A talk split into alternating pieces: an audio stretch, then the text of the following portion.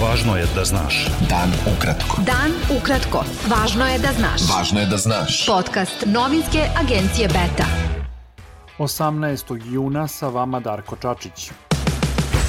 Predsednik Srbije Aleksandar Vučić najavio je da će narednih dana državni organi analizirati najnovije odluke parlamenta Crne Gore, prvenstveno rezoluciju o osudi genocida u Srebrenici. Ministar unutrašnjih poslova Srbije Aleksandar Vulin izjavio je da će tražiti zabranu ulaska u Srbiju svih koji su u Skupštini Crne Gore glasali za rezoluciju o genocidu u Srebrenici.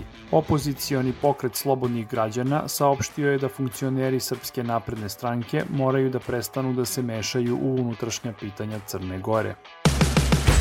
Predsednik vlade Crne Gore Zdravko Krivokapić izjavio je da je rezolucija o genocidu u Srebrenici usvojena u Crnogorskom parlamentu zaista bila nepotrebna, jer produbljuje dalje podele i sukobe u društvu.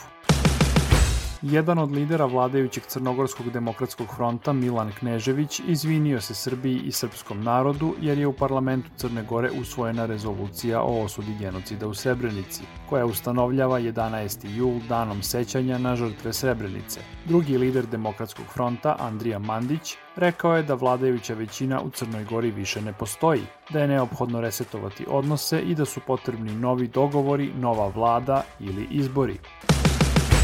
Specijalni predstavnik Evropske unije za dijalog Beograda i Prištine Miroslav Lajčak izjavio je u Beču na samitu Austrije i Zapadnog Balkana da je potrebno uložiti napore i ponovo pokrenuti proces evropske integracije tog regiona, jer stvari očito ne idu dobro. Premijerka Srbije Ana Brnabić izjavila je da na samitu nije postignuta saglasnost o zajedničkoj deklaraciji, koju su predložili austrijski kancelar Sebastian Kurz i Lajčak, zbog premijera Kosova Aljbina Kurtija.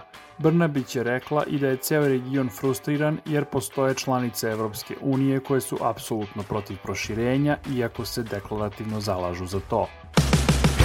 Srbija neće biti parking za migrante, a za rešenje problema irregularnih migracija neophodno je da Evropska unija zauzme jedinstveno zajedničko rešenje, izjavio je ministar unutrašnjih poslova Aleksandar Vulin u razgovoru sa Evropskom komesarkom za unutrašnje poslove i migracije Ilvom Johansson.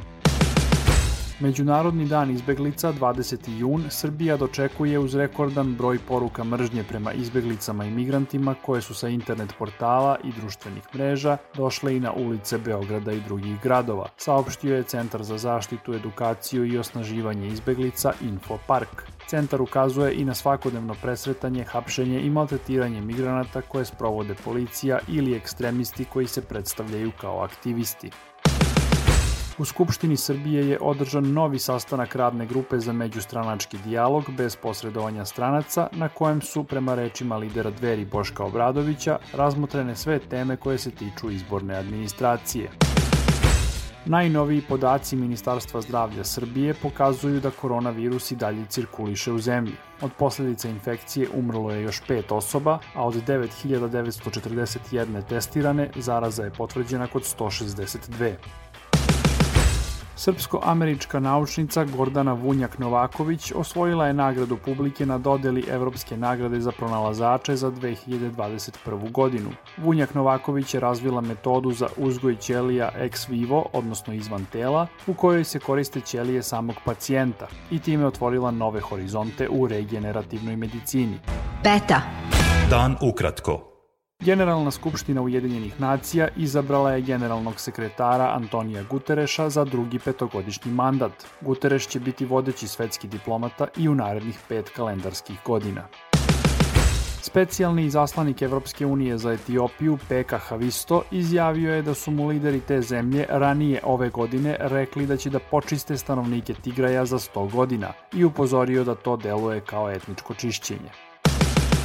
U Iranu su počeli predsjednički izbori na kojima se očekuje pobeda nekog od konzervativnih kandidata. Favorit je Ebrahim Raisi koji je na izborima 2017. osvojio 38% glasova. Bilo je to sve za danas. Sa vama je bio Darko Čačić, slušajte nas i sutra. Pratite nas na portalu beta.rs I društvenim mrežama. Važno je da znaš. Dan ukratko. Podcast novinske agencije Beta.